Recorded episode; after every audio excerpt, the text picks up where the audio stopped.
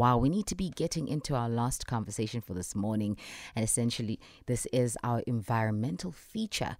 Now, environmental groups are calling on government, business, and citizens to do more to slow down global warming. They say that climate change is having devastating effects, citing the recent floods in KwaZulu Natal. Now, we have Bobby Peek, who is the director of Groundwork. Groundwork is a non-profit environmental justice service and developmental organization working primarily in the southern parts of Africa in areas of climate and energy justice, coal, environmental health, global green, and healthy hospitals, as well as waste. Good morning, Bobby. Good morning, and thanks for having us on this morning. How are you doing this morning? Oh, we're doing well, man. Just, you know, coming off the floods, which uh, affected me personally. Mm. Um, my mother in law's house was hit by a mudslide. Sure. So, as you talk about climate change, you know, I don't only advocate for it, action, I am living uh, proof of, of the fact that climate change is here and it's affecting us all.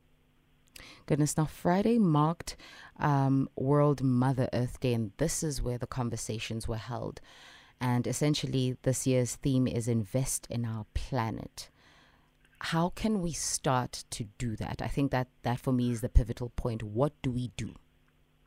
So I think it's important to build organizing capacity, to strengthen people to strengthen organizing on the ground so that people are resisting, people are calling for change, and people are making change.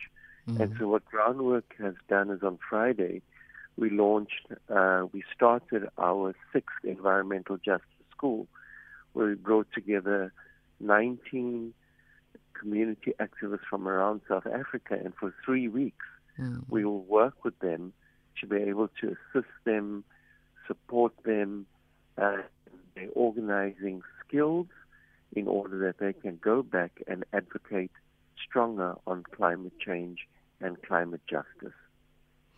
And now there was a call placed on um, the government, um, the private business sectors, and the citizens to do better. I think let's start with uh, the man on the ground as an individual, as Shayla. How do I contribute to the movement towards a greener and safer environment for all?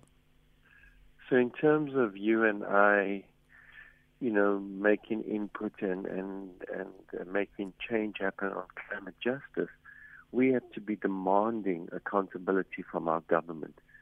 We have demanding action from our government, and that action starts with what we call adaptation and resilience. Mm we need for government to build better infrastructure to make sure that there's a just transition in as we move away from fossil fuels to cleaner energy. We also need to move away from fossil fuels to a better service delivery system for communities so that communities have good services, good homes, good health systems, so that when climate change does hit us, we have the resilience to be able to respond to that. And more importantly, when we have this just transition, moving to a new system, a new life, mm. we must make sure that we, we develop an economic system that serves people first, not corporates, not mining companies, but that serves the poor first, mm. because the poor are going to be hit hardest and are hit hardest by climate change. Now, there was a statement that was made um, that said if greenhouse gas emissions are not cut drastically by 2030, humanity will have little chance of limiting the impact of climate change as the 21st century progresses, putting the Earth on a course for mass extinction, which means uh, humans are, like, are less likely to survive. I mean, that's a really important statement you make. You know, humans less likely to survive because the reality is if we don't take action today, not mm. tomorrow, not in 2030, if we don't start taking action today on stopping pollution, yes, on action on resilience to build better communities and to build communities that can adapt, if we don't do that today, the, we will not survive. The Earth will. I mean, you know, climate change will come and go. The Earth will survive, mm. but humanity will not survive.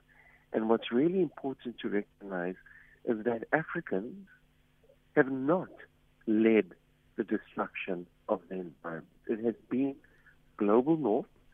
It has been those that are rich today mm. that have colonized us and have made us poorer by them getting richer. And how they got rich was because of the excessive pollution and the burning of fossil fuels. But today, we also have to recognize that China is a challenge as well. Mm. China is probably going to be the biggest greenhouse gas emitter in the in the near future. China needs to recognize that we have to stop uh, polluting. We have to stop putting greenhouse gas emissions into the air, and together we need to recognize that it's not only Africa suffering, but that it is the poor in China that suffer as well. So climate justice must not only be an issue of uh, challenging the U.S., challenging Europe, and challenging the likes of Australia, and that must be first, and we must do that. But we also need to start thinking about the elite in the South, including yes. the middle classes in Africa and in India that are polluting way too much, and they're also causing climate injustice. Sure. Um, thank you so much for your time, Bobby. This is all we have time for, but I really, really appreciate you sharing uh, the conversation with us. Truly, just echoing how we need to be cautious and sort of forward thinkers when it comes to climate change. Thank you very much for having me on. Take care. That was the director of groundwork, Bobby Peek, was echoing the sentiments around ensuring that we really look forward when it comes to climate change. I'm going to be leaving you with a quote this morning. I must end the show. Uh, the likes of the late writer, poet, cartoonist, songwriter, and playwright, Shel Silverstein, saying, Listen to the mustn'ts, child. Listen to the don'ts. Listen to the shouldn'ts, the impossibles, and the won'ts. Listen to the never haves Listen close to me. Anything can happen, child. Anything can be. And essentially echoing out how impossibilities exist, so do possibilities. With that being said, I must thank the team, Kwenzekile Ntladi on production and Zelma Chibi on um, technical production. Up next is the first take essay, but before we get into that, let's give it over to the news desk. Good morning, South Africa.